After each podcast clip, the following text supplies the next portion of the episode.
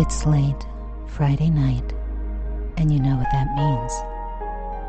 It's time for our tire episode 10 minute read of a story that is sure to help you create the calm that you need and to help you push the week's trials and tribulations out of your head and help you to fall into a peaceful night's rest.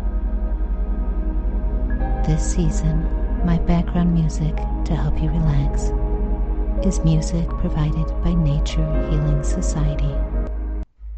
Tonight, I have a Grimm's Brothers fairy tale to tell you called Sleeping Beauty, and I wanted to give a message. Over the past month, you have noticed that I changed the format. On Friday nights, I have a story, and on Tuesday, inspiration to share with you. However, the inspiration and the ad free stories are on another site, and they are only available through a pay program. I will be changing this back. After several emails where people told me that they do miss the inspirational part, I have decided that starting next week, I will be switching back. No longer will it be a paid program in order to hear the inspiration.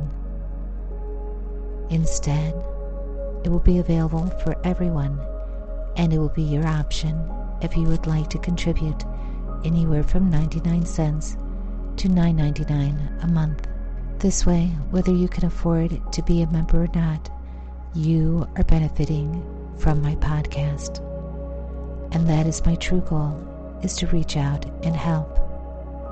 And with that said, here is the story. Once upon a time, there lived a king and a queen who were very unhappy because they had no children. But at last, a little daughter was born, and their sorrow was turned to joy. All the bells in the land were rung to tell the glad tidings. The king gave a christening feast so grand that the like of it had never been known. He invited all the fairies he could find in the kingdom. There were seven of them to come to the christening as godmothers. He had hoped that each would give the princess a good gift. And when the christening was over, the feast came. And before each of the fairies was placed a plate with a spoon and a knife and a fork, all pure gold. But alas, as the fairies were about to seat themselves at the table, there came into a hall a very old fairy who had not been invited. She had left the kingdom fifty years before and had not been seen or heard of until this day. The king at once ordered that a plate should be brought for her but he could not furnish a gold one such as the others had had. This made the old fairy angry, and she sat there muttering to herself. A young fairy who sat near overheard her angry threats. This good godmother, fearing the old fairy might give the child an unlucky gift, hid herself behind a curtain. She did this because she wished to speak last and perhaps be able to change the old fairy's gift. At the end of the feast, the youngest fairy stepped forward and said, The princess shall be the most beautiful woman in the world. And the second said, She shall have a temper as sweet as an angel. The third said, She shall have a wonderful grace in all that she does or says. The fourth said, She shall sing like a nightingale. The fifth said, She shall dance like a flower in the wind. The sixth said, She shall play such music as was never heard on earth.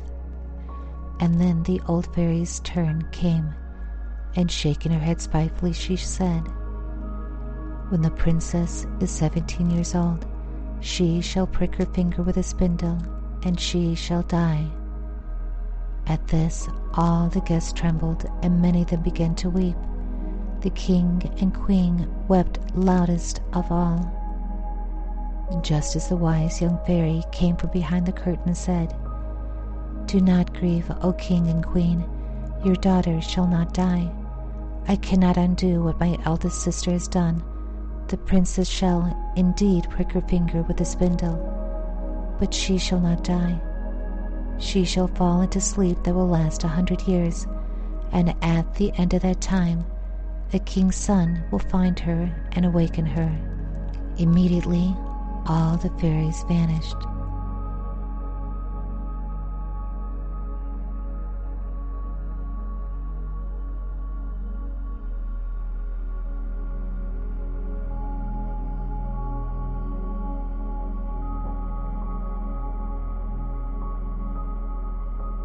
I have a message from my sponsors.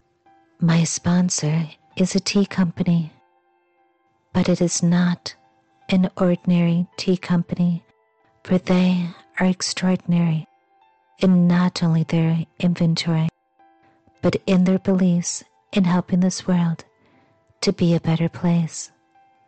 They are Plum Deluxe, and they can be found at plumdeluxe.com. This tea company has such an amazing selection of teas, including their sleepy teas, such as their classic Cuddle Time tea, which is chamomile, vanilla, and peppermint, or the nightcap that works wonders with valerian root and peppermint. Or what about the calm and fruity tranquil peach, which is peach and chamomile? And then there's a chamomile with tart and crisp lemon notes, which is called Cozy Tranquil Dream, and that is with rosehip and lemongrass and chamomile. And then there is the calm chamomile, which is lavender, rose, and chamomile. It is the most floral of the bunch. And they also have a huge variety of herbal teas in wonderful flavors with an amazing taste. Besides the calming effects of teas, numerous studies, including those at Penn Medicine, have found that teas boost your immune system and help your heart. There are so many benefits to tea. And here's one more. When you buy tea from plumdeluxe.com, they get the chance once more to show how they care about making this world a better place to live. You see, they're not paying me a dime for this ad. Rather, they're going to be sending teas to the Crime Victims Assistance Center. They provide counseling and assistance and education. Please go to plumdeluxe.com. You'll be amazed at their selection and the quality of their teas.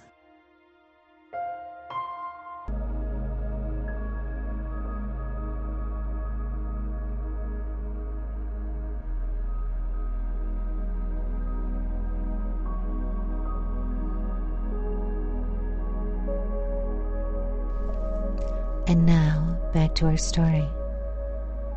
The king, hoping to save his child even from this misfortune, commanded that all spindles should be burned. This was done, but it was all in vain. One day, when the princess was 17 years of age, the king and queen left her alone in the castle, and she wandered around the palace and at last came upon a little room in the top of a tower. There, an old woman so old and deaf that she had never heard of the king's command sat spinning. What are you doing, good old woman? asked the princess. I am spinning, my pretty child. Oh, said the princess, how do you do it? Let me see if I can spin also. She had just taken the spindle in her hand when in some way it pricked her finger and the princess dropped down on the floor. And the old woman called for help, and people came from all sides, but nothing could be done. When the good young fairy heard the news, she came quickly to the castle. She knew that the princess must sleep a hundred years, and would be frightened if she found herself alone when she awoke. So the fairy touched her with her magic wand, and all in the palace except the king and the queen, ladies and gentlemen, pages, waiting maids, footmen, grooms in the stable, and even the horses, she touched them all, and they all went to sleep just where they were when the wand touched them. Some of the gentlemen were bowing to the ladies, and the ladies were embroidering. The grooms stood currying their horses, and the cook was slapping the kitchen boy. The king and the queen departed from the castle, giving orders that no one was to go near it. This command, however, was not needed. In a little while, they sprang around the castle, a wood so thick that neither man nor beast could pass through. A great many changes took place in 100 years. The king had no other child, and when he died, his throne passed to another royal family. Even the story of the sleeping princess was almost forgotten. One day, the son of the king, who was then reigning, was out hunting, and he saw towers rising above a thick wood. He asked what they were, but no one would answer him.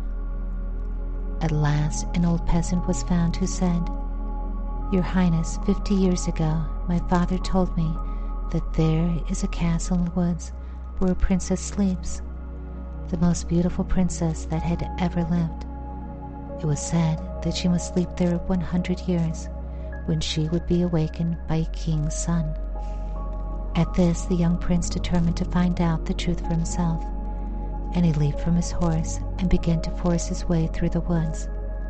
To his astonishment, the stiff branches gave way and then closed again, allowing none of his companions to follow. A beautiful palace rose before him, and in the courtyard the prince saw horses and men who looked as if they were dead. But he was not afraid and boldly entered into the palace. There were guards motionless as stone and gentlemen and ladies and pages and footmen, some standing, some sitting, but all like statues.